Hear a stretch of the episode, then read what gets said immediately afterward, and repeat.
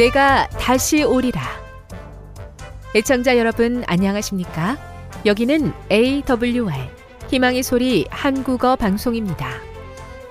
본 방송은 천국 복음을 온 세상에 전파하기 위해 제7일 안식일 예수재림교회가 설립한 세계 방송망입니다.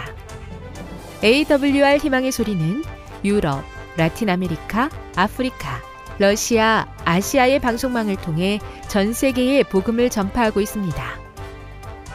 AWR 아시아 희망의 소리 방송국은 한국어 방송을 매일 8시간씩 송출하고 있습니다. 희망의 소리 방송은 인터넷과 스마트폰을 통해서도 언제나 청취하실 수 있습니다. 들으실 수 있는 인터넷 주소는 awr.org입니다. 이 시간 희망의 소리 한국어 방송과 함께 보람있고 유익한 시간 되시기 바랍니다. 내가 다시 오리라. 여기는 AWR 희망의 소리 한국어 방송입니다.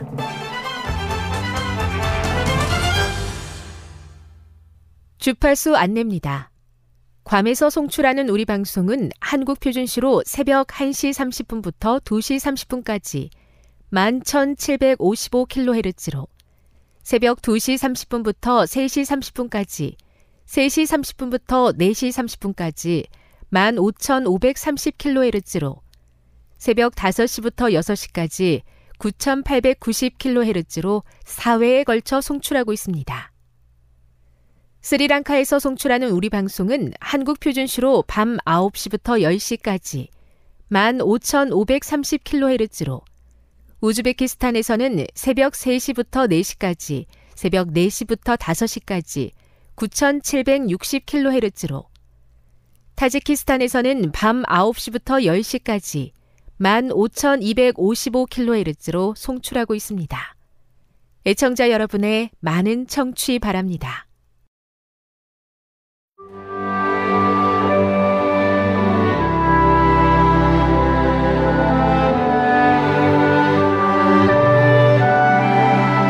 읽어주는 교과 제4과 여호와께서 들으시고 건지셨도다. 1월 27일 안식일의 일몰 시간은 오후 5시 49분입니다. 기억절입니다. 의인이 부르짖음에 여호와께서 들으시고 그들의 모든 환란에서 건지셨도다. 시편 34편 17절. 시편은 세계를 창조하시고 유지하시는 주권자이신 바로 그 하나님이 당신의 백성 한 사람 한 사람과의 관계를 시작하시고 유지하시는 인격적인 하나님으로 자신을 나타내신다는 진리를 거듭 강조한다. 하나님은 하늘에서도 땅에서도 그분의 백성과 피조물에 가까이 계신다. 주님은 그 보좌를 하늘에 세우시고 구름 수레를 타시지만 자기에게 간구하는 모든 자, 곧 진실하게 간구하는 모든 자에게 가까이 하신다. 시편은 주님이 살아계시며 그분을 부르는 이들의 간구를 들으시고 그들을 대신해 역사하시는 하나님이심을 확고하게 주장한다. 시편은 기도를 들으시고 응답하시는 살아계신 하나님에 의해 촉발되고 또 그분에게 드려지기 때문에 의미가 있는 것이다. 주님이 가까이 계심에 대한 우리의 올바른 반응은 그분을 믿고 그의 계명에 순종하는 삶이라는 것을 기억하자.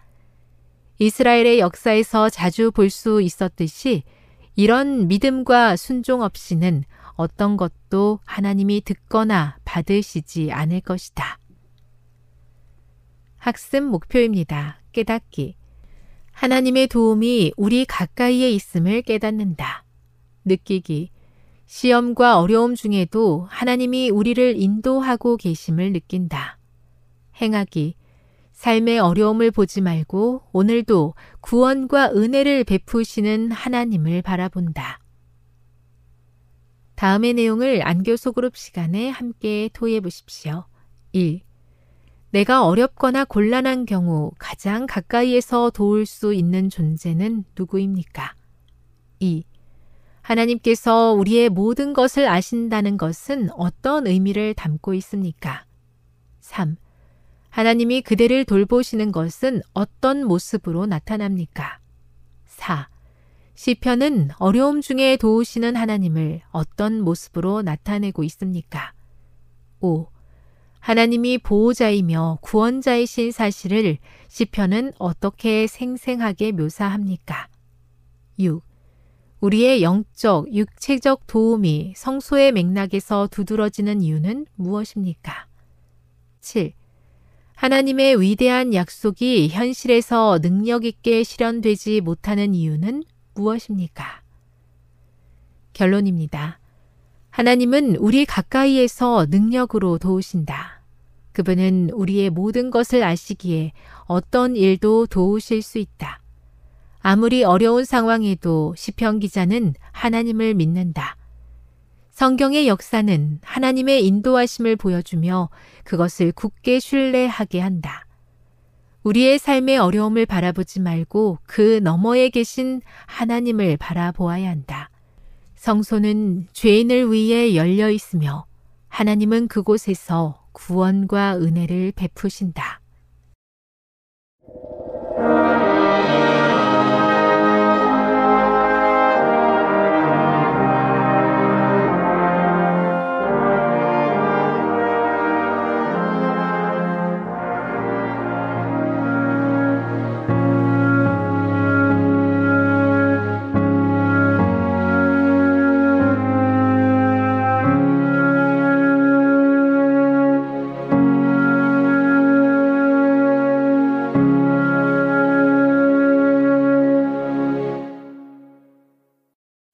자비로운 아버지 하나님, 이 아름다운 안식일 아침, 저희가 주님을 예배하러 모였사오니 이곳에 강림하셔서 저희의 기도와 찬양과 경배를 받아 주시옵소서.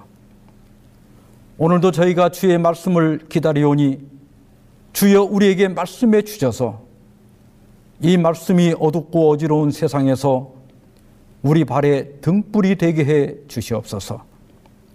이제 저희가 예배를 시작하오니 모든 순서를 통하여 오직 아버지 홀로 영광받아 주시옵시기를 예수 그리스도의 이름으로 기원하옵나이다.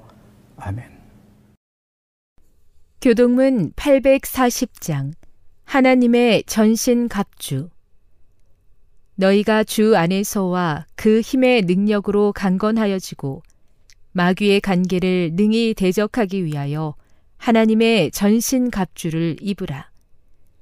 우리의 씨름은 혈과 육을 상대하는 것이 아니요 통치자들과 권세들과 이 어둠의 세상 주관자들과 하늘에 있는 악의 영들을 상대함이라. 그러므로 하나님의 전신 갑주를 취하라. 이는 악한 날에 너희가 능히 대적하고 모든 일을 행한 후에 서기 위함이라. 그런즉 서서 진리로 너희 허리띠를 띠고 의의 호심경을 붙이고 평안의 복음이 준비한 것으로 신을 신고 모든 것 위에 믿음의 방패를 가지고 이로써 능히 악한 자의 모든 불화사를 소멸하고 구원의 투구와 성령의 검, 곧 하나님의 말씀을 가지라.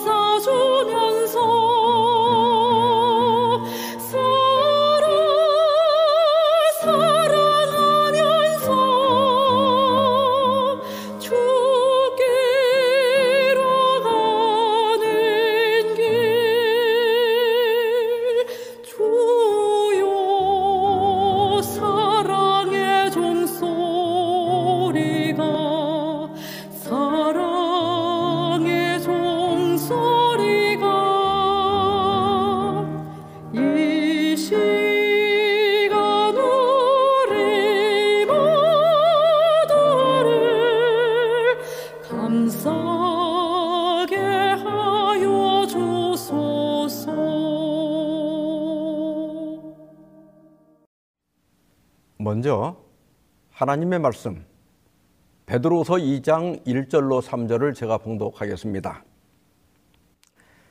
그러나 백성 가운데 또한 거짓 선지자들이 일어났었나니 이와 같이 너희 중에도 거짓 선생들이 있으리라. 그들은 멸망하게 할 이단을 가만히 끌어들여 자기들을 사신 줄을 부인하고 임박한 멸망을 스스로 취하는 자들이라. 여럿이 그들의 호색하는 것을 따르리니 이로 말미암아 진리의 도가 비방을 받을 것이요 그들이 탐심으로써 지어낸 말을 가지고 너희로 이득을 삼으니 그들의 심판은 옛적부터 지체하지 아니하며 그들의 멸망은 잠들지 아니하느니라. 내게 가르치소서 두 번째 시간으로 오늘은 왜 사이비에 빠지는가 하는 제목으로 말씀을 드리고자 합니다. 지난 3월에 넷플릭스에서 나는 신이다 라는 다큐멘터리를 공개하자마자 일주일 만에 OTT 통합 콘텐츠 1위를 차지하며 사회적으로 큰 파장을 일으키고 있습니다. 이 다큐멘터리는 총 4개의 사이비 문제를 8번에 걸쳐 방영하고 있는데 넷플릭스에서 소개한 내용을 요약하면 다음과 같습니다. 첫째, JMS 신의 신부들 예언과 치유역을 내세워 수천 명의 신도를 모은 정명석 성폭행 보도 후 해외로 도주했으나 체포되어 교도소 복역한 후 충격적인 범법 행위가 폭로된다. 두 번째로 오대양 32구의 변사체와 신 겉으로는 번창하는 것처럼 보였던 회사 오대양 사장 박순자와 31명이 숨진 상태로 발견되었다. 세 번째, 아가동산 낙원을 찾아서 김기순이 자신의 왕국 아가동산을 설립하고 공동체 생활을 하는데 몇 건의 사망 사건이 벌어진다. 네 번째로 만민의 신이 된 남자 이재룡 목사의 기적적인 치유 능력이 수많은 신도를 만민 중앙교회로 이끈다. 엄청난 헌금과 예물을 거둬들이고 나중에 성폭행 혐의로 재판에 회부된다. 이 다큐멘터리를 연출한 조성현 PD는 우리나라에서 자신이 메시아라고 주장하는 사람이 100명이 넘는다고 하면서 나는 신이다는 서로 다른 메시아를 만났지만 놀라울 만큼 유사한 피해를 겪은 분들의 이야기를 다루고 있다고 하였습니다. 그 내용들이 너무나 충격적이고 어떤 것은 비위가 상해서 볼 수가 없을 정도입니다. 정말 말도 안 되는 명백한 사기이고 범죄인데 어떻게 여전히 저런 교주들을 따르고 있는지 궁금하지 않을 수가 없습니다. 저는 이런 다큐들을 보면서 우리나라 선교에 대한 걱정을 하지 않을 수가 없었습니다. 사이비들을 적발하고 그들의 각종 비리와 범죄를 폭로함으로써 사회적 경각심을 주는 것은 좋으나 세상 사람들이 그들만 욕하겠나 하는 겁니다. 우리가 볼 때는 저런 집단들은 기독교 이단도 아니고요. 그냥 컬트, 사교에 불과합니다. 그러나 기독교를 잘 모르는 사람들이 볼 때는 그냥 같은 기독교거나 혹은 기독교 아류 정도로 볼 겁니다. 왜냐하면 JMS의 공식 명칭은 기독교 복음 선교이고 오대양의 박순, 박순자는 기독교 복음 침례 소속 구원파와 관련되어 있습니다. 아가동산의 김기수는 삭발교로 알려진 주연교회 출신이고 만민중앙교회 이재록은 예수교 대한 성결교에서 나온 사람입니다. 2023년 3월 16일자 머니 투데이에 이런 기사가 실렸습니다. 제목을 보면 여기도 사입이 교회만 보면 절레절레 나는 신이다 거센 후폭풍. 비종교인들 교회만 보면 사이비 의심. 기독교인들 교회 다닌다는 이유로 욕먹어 억울. 그 기사 첫 부분만 좀 읽어보겠습니다. 사이비 종교를 다룬 넷플릭스 다큐멘터리 나는 신이다가 큰 인기를 끌면서 일부 시민들 사이에서 교회 등 종교시설, 단체와의 접촉을 피하고 최대한 거리를 두려는 교회 포비아, 교회 공포증이 확산하고 있다. 이 같은 교회 포비아가 확산하는 것은 대부분의 사이비 종파가 겉으로는 개신교 계열인 것처럼 자신들을 포장하기 때문이라는 분석이다. 한국교회가 어쩌다 이렇게 되었을까요? 우리나라 개신교는 1960년에서 1995년까지 35년간 연평균 20만 명 이상씩 한 번도 감소한 때가 없이 7.7배나 성장하여 개신교 신자 수가 800만 명을 넘게 되었습니다. 그러나 1995년에 들어 1인당 국민 소득이 1만 달러를 넘어가면서 교회는 성장을 멈추고 감소하기 시작했습니다.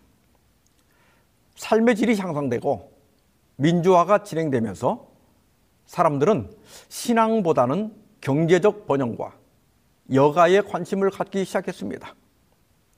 그리고 교회가 급성장하면서 인간성이나 목회적 자질이 부족한 목사들이 양산되었고 그 부작용이 나타나기 시작했습니다. 걸핏하면 목사들과 교회의 비리가 뉴스감이 되었습니다.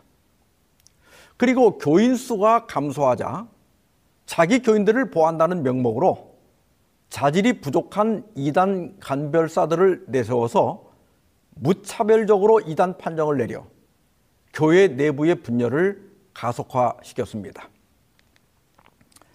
지난 2021년 5월에 한국 갤럽이 발표한 바에 따르면 우리나라 사람들 중에 종교인 비율이 2004년에 54%였는데 2014년에 50%, 21년에는 40%로 떨어져서 종교가 없다는 비율이 60%나 되었습니다. 특히 20, 30대 비종교인 비율이 가장 높은 것으로 나타났습니다. 그리고 비종교인들에게 어떤 종교를 좋아하는가를 물었더니 불교가 20%, 천주교가 13%, 개신교는 불과 6%밖에 되지 않았습니다. 교회의 미래를 생각할 때 걱정을 하지 않을 수가 없습니다. 오늘 본문에서 베드로는 구약 시대에도 많은 거짓 선지자들이 있었다고 말합니다. 그러면서 이와 같이 너희 중에도 거짓 선생들이 있으리라고 경고하고 있습니다. 그들은 교회 안에 멸망케 할 이단, 다시 말해 파멸로 인도하는 이단을 가만히 끌어들일 것이라고 말합니다. 그리고 여럿이 그들의 호색하는 것을 따르므로 진리의 도가 비방을 받을 것과 탐심을 가지고 너희로 이득을 삼을 것이라고 경고하고 있습니다. 그때나 지금이나 파멸로 인도하는 이단들이 하는 짓은 똑같습니다. 호색하는 것은 음탕한 또는 호색하는 행위들을 의미합니다. 거짓 선생들이 가르치는 교리가 음탕함을 조장하였고 정서적으로 문제가 있는 사람들이 그런 교리에 빠져든다는 겁니다. 또한 탐심을 가지고 너희로 이득을 삼는다는 것은 거짓 선생들이 부주의한 사람들을 속여서 그들의 재물을 빼앗을 것을 의미합니다. 대부분의 사이비, 사이비들이 거의 다 이런 것들과 관련되어 있습니다. 먼저 사이비와 관련된 용어들을 정리해 보겠습니다. 어, 먼저는 이설인데요. 기독교에서 통용되는 전통적인 믿음이나 교리와 일치하지 않는 모든 믿음이나 의견. 이설은 영어로 헤테로독시인데 다른을 의미하는 헬라어 헤테로스와 의견, 믿음을 의미하는 독사가 합쳐진 겁니다. 그러니까 이설은 다른 의견, 다른 믿음을 의미합니다. 기독교가 전통적으로 믿어온 신조나 원칙을 거부하지는 않지만 그런 것들과 일치하지 않거나 관행에서 벗어나는 것 등이 여기에 속합니다. 우리 교회 내에서 이설이라고 하면 기본교리 28, 또 성경주석, 그리고 엘렌지 화이트의 저서들, 즉 예은의 신과 다른 의견이나 교리, 믿음을 이설이라고 할 수 있습니다. 또한 이 세 가지 자료들을 인정하면서도 자기 의견에 맞는 부분만 발췌해서 주장하거나 특정 신조, 신조나 교리만 과도하게 강조하는 것도 이설에 속한다고 볼 수 있습니다. 사도 바울은 디모데후서 2장 17절에서 그들의 말은 악성 종양이 퍼져 나간과 같은데 그 중에 후메네오와 빌레도가 있느니라고 하였습니다. 암세포는 다른 세포와 공존하는 것이 아니라 자기만 무지한 분열하여 결국 사람의 목숨을 빼앗아갑니다. 이설을 주장하는 사람들도 비슷한 특징을 가지고 있습니다. 자기만 옳고 다른 사람들은 다 틀렸다고 주장합니다. 그렇게 해서 교회 내 다툼과 분열을 일으키고 결국 교회 공동체를 파괴하기 때문에 조심해야 됩니다. 디모데 후서 2장 15절에 너는 진리의 말씀을 옳게 분별하며 부끄러울 곳이 없는 일꾼으로 인정된 자로 자신을 하나님 앞에 드리기를 힘쓰라고 하였습니다. 옳게 분별한다. 이 뜻은 성경 주석에 문자적으로 바르게 자르다라는 뜻이다. 성경의 진리는 바르게 해석해야 하며 그렇게 해야 성경의 어떤 부분도 성경 전체가 제시하는 묘사와 반대되게 놓여지지 않을 것이다. 성경을 바르게 자른다는 것은 진리의 모든 국면이 적절히 강조되어야 한다는 것을 암시한다. 성경의 진리를 바르게 해석해야 하고 또 다른 교리들과 적절한 균형을 이루어야 합니다. 거짓 선생, 거짓 기별자들의 특징 중에 하나는 특정 주제나 교리에 치중하는 것입니다. 진리의 말씀이라 할지라도 다른 진리들과 균형과 조화를 이루지 않으면 왜곡된 신앙생활을 하게 되고 결국 건강한 신앙을 파괴하게 됩니다. 마지막 때의 징조들이 현저하게 나타나자 불안한 심리를 이용해서 이설을 퍼뜨리는 사람들이 등장하고 있습니다. 부끄러울 것이 없는 일꾼으로 인정받기 위해 진리의 말씀을 옳게 분별하는 재림 성도들이 되시기를 주의 이름으로 축원합니다. 다음은 이단입니다. 자신이 믿는 이해의 도 또는 기독교의 근본적인 교리와 가르침에 반하는 믿음 또는 의견. 이설이 규범과 표준에 일치하지 않는 것이라면 이단은 반하는 것, 거부하는 것을 의미합니다. 이단은 영어로 헤러시인데 헬라어 하이레시스에서 유래되었습니다. 하이레시스는 선택, 의견 이런 뜻인데 넓게는 당파, 종파, 학파를 의미합니다. 성경에 사두개 파 또 바리새 파 할 때 그 파가 하이레시스입니다. 그런데 나중에 유대인들이 그리스도인들을 지칭할 때 나사렛 이단이라고 하였는데요.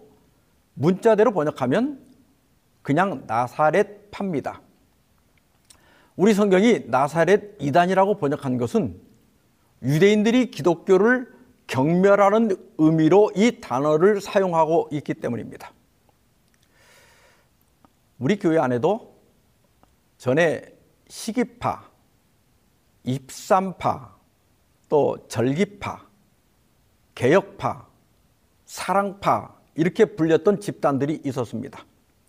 그리고 지금도 하이레시스에 해당하는 신흥 집단들이 은근히 활동하고 있습니다. 그래서 라우디게아 교인들에게 안약, 즉 분별력이 필요합니다. 교회 조직 내에 속해 있더라도 공적인 신조나 교리들을 거부하는 단체나 집단이 있다면 그들도 파 혹은 이단에 속한다고 볼 수 있습니다. 그 다음에 사입입니다. 거짓 또는 진짜가 아닌을 의미하는 접두사. 겉은 비슷하나 속은 완전히 다른 것. 사이비는 약간 외국어 같은 느낌이 들지만 공자가 한 말에서 유래된 겁니다. 같을 사, 그 이자는 어조사입니다. 그 다음에 안일비. 겉은 같아 보이지만 속은 아닌 것. 즉, 가짜를 의미합니다. 영어로는 수도입니다. 이단 사입이라는 말을 자주 쓰는데 사입이 기독교, 사입이 목사, 사입이 선지자 등과 같이 접두어로 쓰는 것이 옳습니다. 가짜 기독교, 가짜 목사, 가짜 선지자 이런 뜻입니다. 그 다음에 사교입니다. 카리스마적이고 권위주의적인 인물의 지도하에 일탈적이거나 비정통적인 믿음, 관습 또는 의식으로 특징 지어지는 집단 또는 운동. 나는 신에다에서 다루고 있는 집단들은 기독교 이단이라기보다는 컬트, 즉 사교로 보는 것이 맞습니다. 기독교 형태를 띠고 성경을 사용하지만 사이비 기독교, 가짜 기독교입니다. 사교들은 대개 선생님, 뭐 기별자, 선지자, 성령 혹은 재림 예수를 자칭하는 지도자가 있고 폐쇄적이고 엄격하게 통제되는 사회 구조를 가지고 있습니다. 교주나 그 집단의 재산을 바치게 하고 또 집단 생활을 하기도 합니다. 말을 듣지 않는 사람들을 정지하고 체벌을 가하기도 하고 때로는 목숨도 앗아갑니다. 그리고 결국에 가서는 거의 다 성적 문란으로 이어집니다.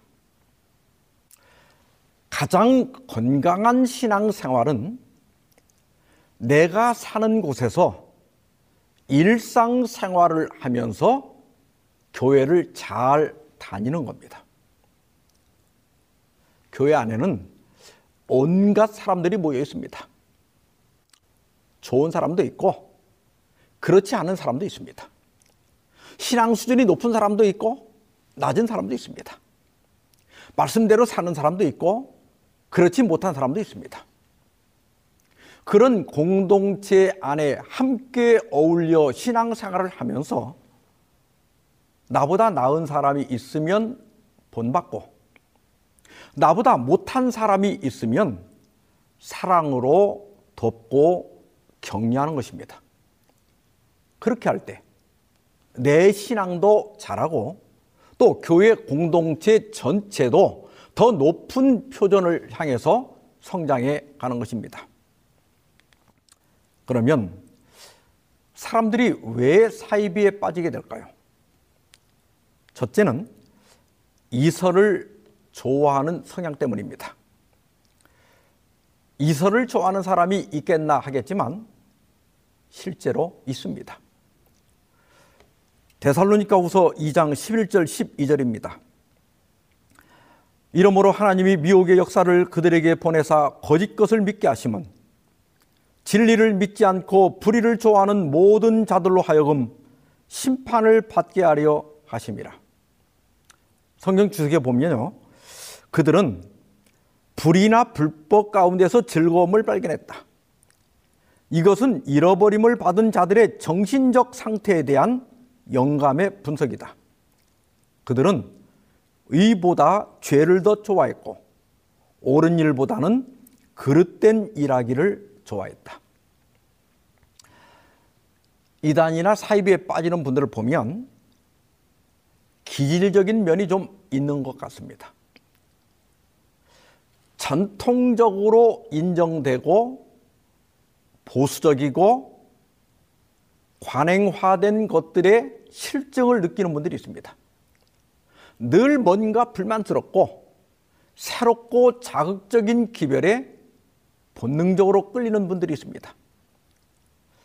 자신이 이런 기질이 있다면 조심해야 합니다. 둘째는 신학적 지식의 부족입니다. 호세아 4장 6절에 내 백성이 지식이 없으므로 망하는도다.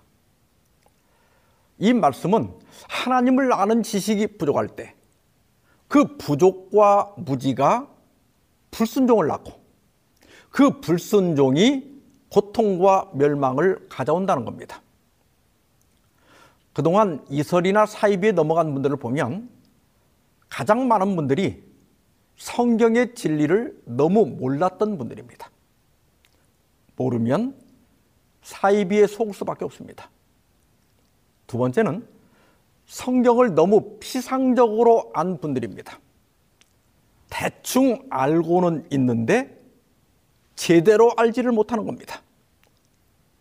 그러다가 이설을 만나면 대단한 발견을 한 것처럼 따라가게 됩니다. 세 번째는 성경 연구를 많이 하긴 하는데 특정 부분에 치우치는 겁니다. 아무리 좋은 음식도 과하면 해가 되듯이 신학도 특정 부분에 치우치면 영적 균형을 잃게 됩니다. 건강한 신앙을 위해서는 성경 전체를 조화롭게 연구하고 또 신학적 균형을 유지해야 합니다. 성경 주석입니다. 백성은 필수적인 지식이 없기 때문에 필연적으로 망하는 것이다. 지식을 얻고자 노력했다면 그들은 그것을 얻을 수 있었을 것이다. 인간은 그들이 아는 것에 대해 책임이 있을 뿐 아니라 필수적인 노력을 얻기 위해 노력했다면 알 수 있었을 지식에 대해서도 책임이 있다. 알 수 있는 기회를 등한히 하는 것도 거기에 대해서도 책임이 있다는 겁니다. 예전에 그 80년, 90년대에는요, 교인들이 녹음기를 들고 다니면서 설교를 녹음했습니다. 그래서 설교가 끝나면 녹음기 끄는 소리가 다다닥 하고 났어요. 나중에는 설교를 녹음해서 파는 분들도 생겼습니다. 지금은 컴퓨터나 휴대폰만 켜면 말씀이 넘쳐납니다. 적어도 현 시대를 살아가는 우리는 심판 때 몰랐다는 것이 통하지 않을 겁니다. 특별히 요한계시록 14장 6절로 12절에 기록된 세 천사의 기별에 포함된 현대 진리들, 다시 말해서 임박한 재림, 또 하나님의 인 안식일, 바벨론의 무너짐, 짐승의 우상과 짐승의 표, 남은 자손, 늦은 비성령, 그리스도의 하늘 성소 봉사, 사후 상태 이런 것들에 대해 확실히 알아두셔야 합니다. 셋째는 외로움입니다. 아주대 심리학과 교수인 김경일 교수는 한 라디오 프로그램에서 이렇게 말했습니다. 사이비에 빠지는 여러 가지 이유들이 있겠지만 단 한마디로 표현을 한다면 저는 외로움이라고 답을 드리고 싶습니다. 사회 전체가 외로움을 많이 만들어내는 사회일수록 그리고 발전해 나가는 것 같지만 구성원 중에서 외로움을 아주 강하게 느끼는 사람들이 많을수록 이런 사이비 종교가 그 외로움을 비집고 들어가는 겁니다. 이것을 심리학에서는 외로움을 견디지 못해 나쁜 관계로 도피한다고 합니다. 이설 집단이나 사교 집단을 보면 정말 잘해줍니다. 일단 거기에 발을 들여놓으면 혼자 있을 틈을 주지 않습니다. 심지어는 사생활을 구속하기까지 합니다. 그런데 왜 사람들은 거기에 점점 더 깊이 빠져들까요? 사람은 자유를 좋아하는 것 같지만 고통스러운 외로움 속에서는 자신의 자유를 헌납하고 그런 구속을 기꺼이 받아들이게 된다고 합니다. 부부 관계에 문제가 있거나 부모의 사랑과 관심을 받지 못한 청년들, 교회에서 소외감이나 피해의식을 느끼는 사람들은 누군가 자기에게 친절을 베풀고 극진히 유해주고 하면 그 가르침이 좀 이상해도 그런 사람들에게 빠져들게 됩니다. 그래서 신앙생활을 잘 하려면 사람을 잘 사귀고 좋은 관계를 유지하는 것이 중요합니다. 그러나 우리가 연습해야 할 더 중요한 차질이 있습니다. 민수기 23장 9절입니다. 내가 바위에서 그들을 보며 작은 산에서 그들을 바라보니 이 백성은 홀로 살 것이라 그를 여러 민족 중에 하나로 여기지 않으리로다. 발람은 모압 평지에 고고하게 진을 치고 있는 이스라엘을 내려다보면서 사명을 가진 백성들이 어떤 삶을 살게 될지 영감을 받아 예언을 합니다. 이 백성은 홀로 살 것이라. 이 말씀은 따로 구별된 백성이 되어야 한다는 뜻입니다. 그래서 우리는 다른 사람들과 잘 사귀어야 하지만 또한 홀로 살 줄도 알아야 합니다. 세상 사람들이 다 해도 해서는 안 되는 것이 있고 다른 사람들은 다 하지 않아도 해야 하는 것이 있는 겁니다. 이것이 사명을 가진 백성의 삶입니다. 마지막 날 사건들 8페이지입니다. 장차 하나님의 백성들이 세상에서 다른 사람은 아무도 없는 것처럼 홀로 서야 할 매우 중요한 때를 앞두고 모든 그리스도인들이 개인적으로 성경을 연구하고 스스로 주님과의 관계를 맺음으로써 개인적인 확신을 갖는 일은 필수적이다. 사람은 언젠가 홀로 서야 할 때를 맞게 됩니다. 야곱의 환란이 아니더라도 나이가 들어 교회를 갈 수 없는 때가 옵니다. 그때를 위해 홀로 신앙하는 연습을 해둬야 합니다. 하나님과 단둘이 지낼 줄 알아야 합니다. 이 시는 제가 오래전에 지은 겁니다. 산에 피는 꽃. 저 깊은 산 속의 꽃은 누가 보아주기 때문에 피는 것이 아니다. 누군가 보아주면 좋고, 보는 이 없으면 홀로 피어 즐기다 진다. 누가 옆에 있으면 있어서 좋고 없으면 없어서 좋은 겁니다. 외로움도 즐길 줄 알아야 합니다.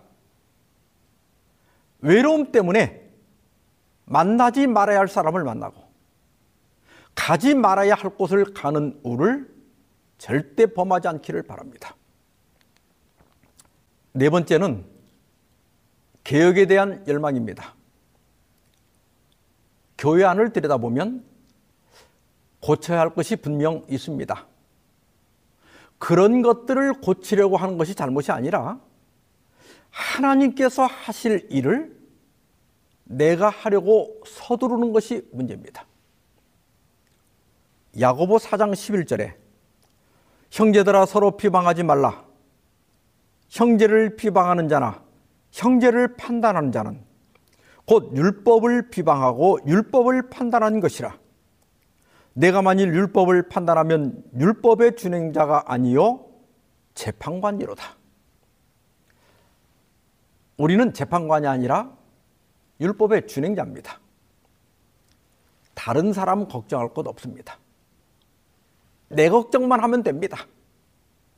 교회를 개혁하는 일은 하나님께서 그분의 시간에 그분의 방법으로 하실 겁니다. 니체는 선악의 저편에서 괴물과 싸우는 사람은 그 싸움 중 스스로도 괴물이 되 지 않도록 조심해야 한다. 우리가 괴물의 심연을 오랫동안 들여다봤다면 그 심연 또한 우리를 들여다볼 것이기 때문이다. 괴물을 오래 들여다보면 괴물 또한 나를 보게 마련입니다. 교회 문제점만 들여다보는 사람은요, 오랜 후에 자신이 더 나쁜 괴물이 되는 경우가 많습니다. 그래서 흉보다 담는다 하는 옛말이 틀림이 없습니다. 개혁은 하나님이 하실 일입니다.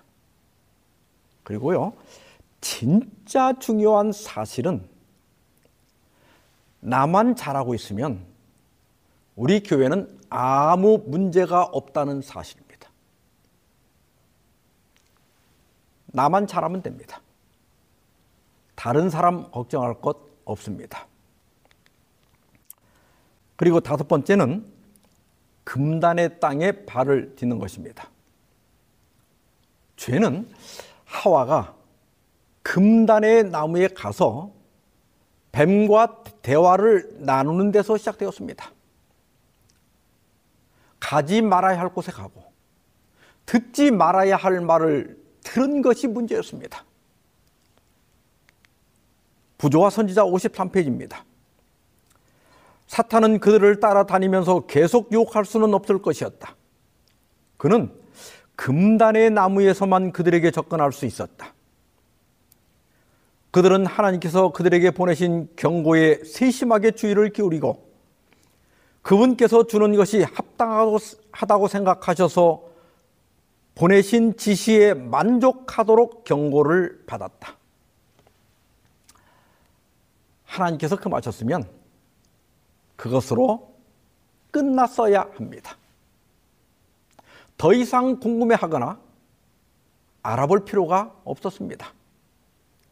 그러나 하와는 금단의 나무에 다가갔고 사단과 토론을 벌였고 결국 사탄에게 넘어가고 말았습니다.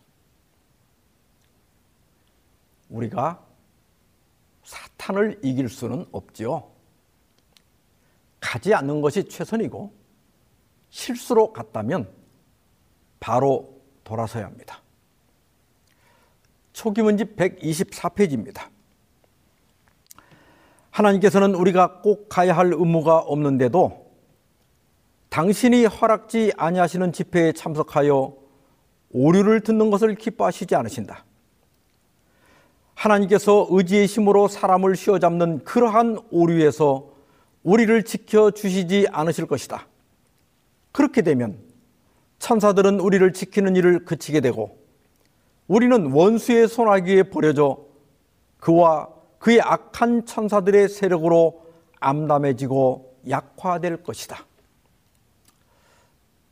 다른 사람은 다 넘어가도 나는 절대 안 넘어간다.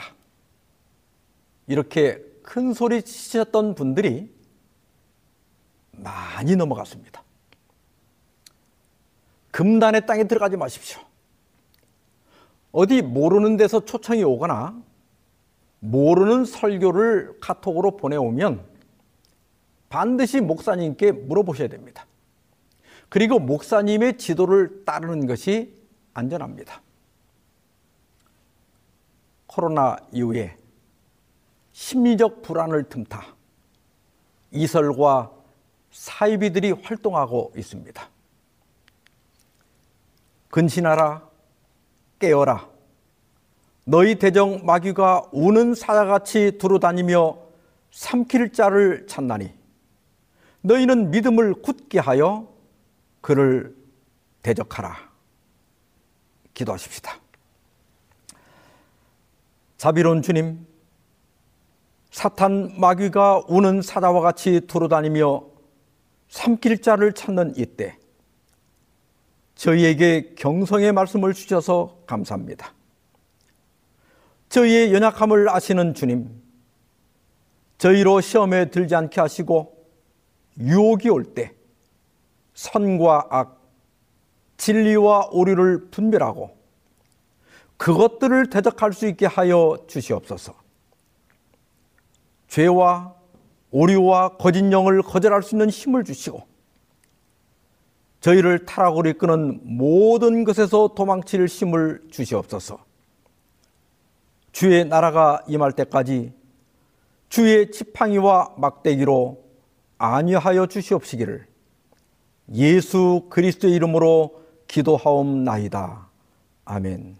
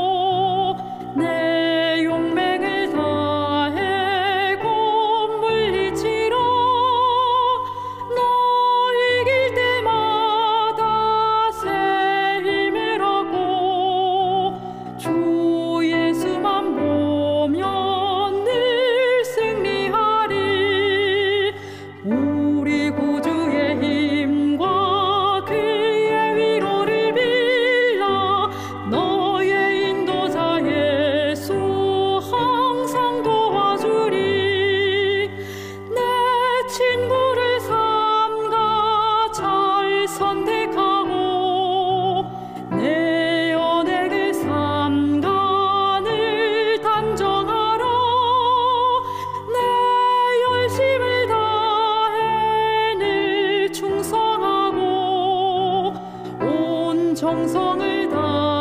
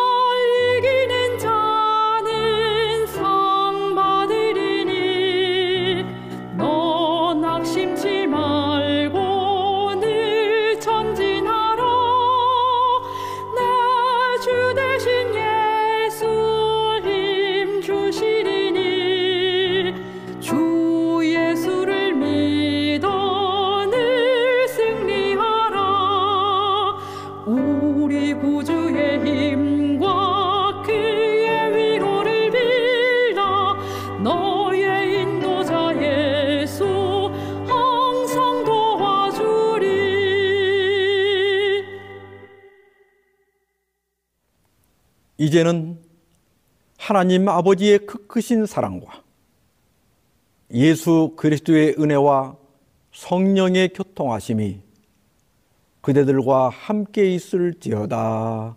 아멘.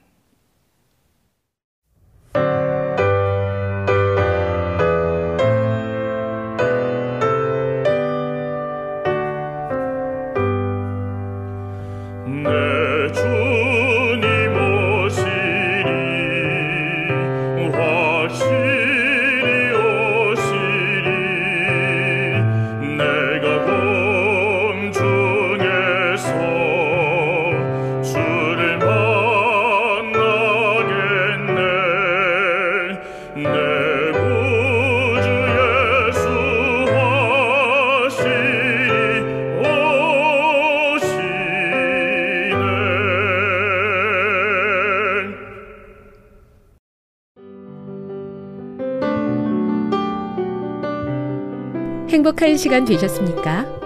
지금까지 여러분께서는 AWR 희망의 소리 한국어 방송을 청취하셨습니다. 방송을 청취하시고 문의를 원하시는 분은 우편번호 02461 대한민국 서울시 동대문구 이문로 1길 11 희망의 소리 방송부 앞으로 편지나 엽서를 보내주시거나 지역번호 02-3299-5296에서 8번으로 전화 주시기 바랍니다. 지금까지 함께 해주신 애청자 여러분들께 감사드립니다. 애청자 여러분, 다음 이 시간까지 하나님 안에서 늘 평안하십시오. 감사합니다. 내가 다시 오리라. 여기는 AWR 희망의 소리 한국어 방송입니다.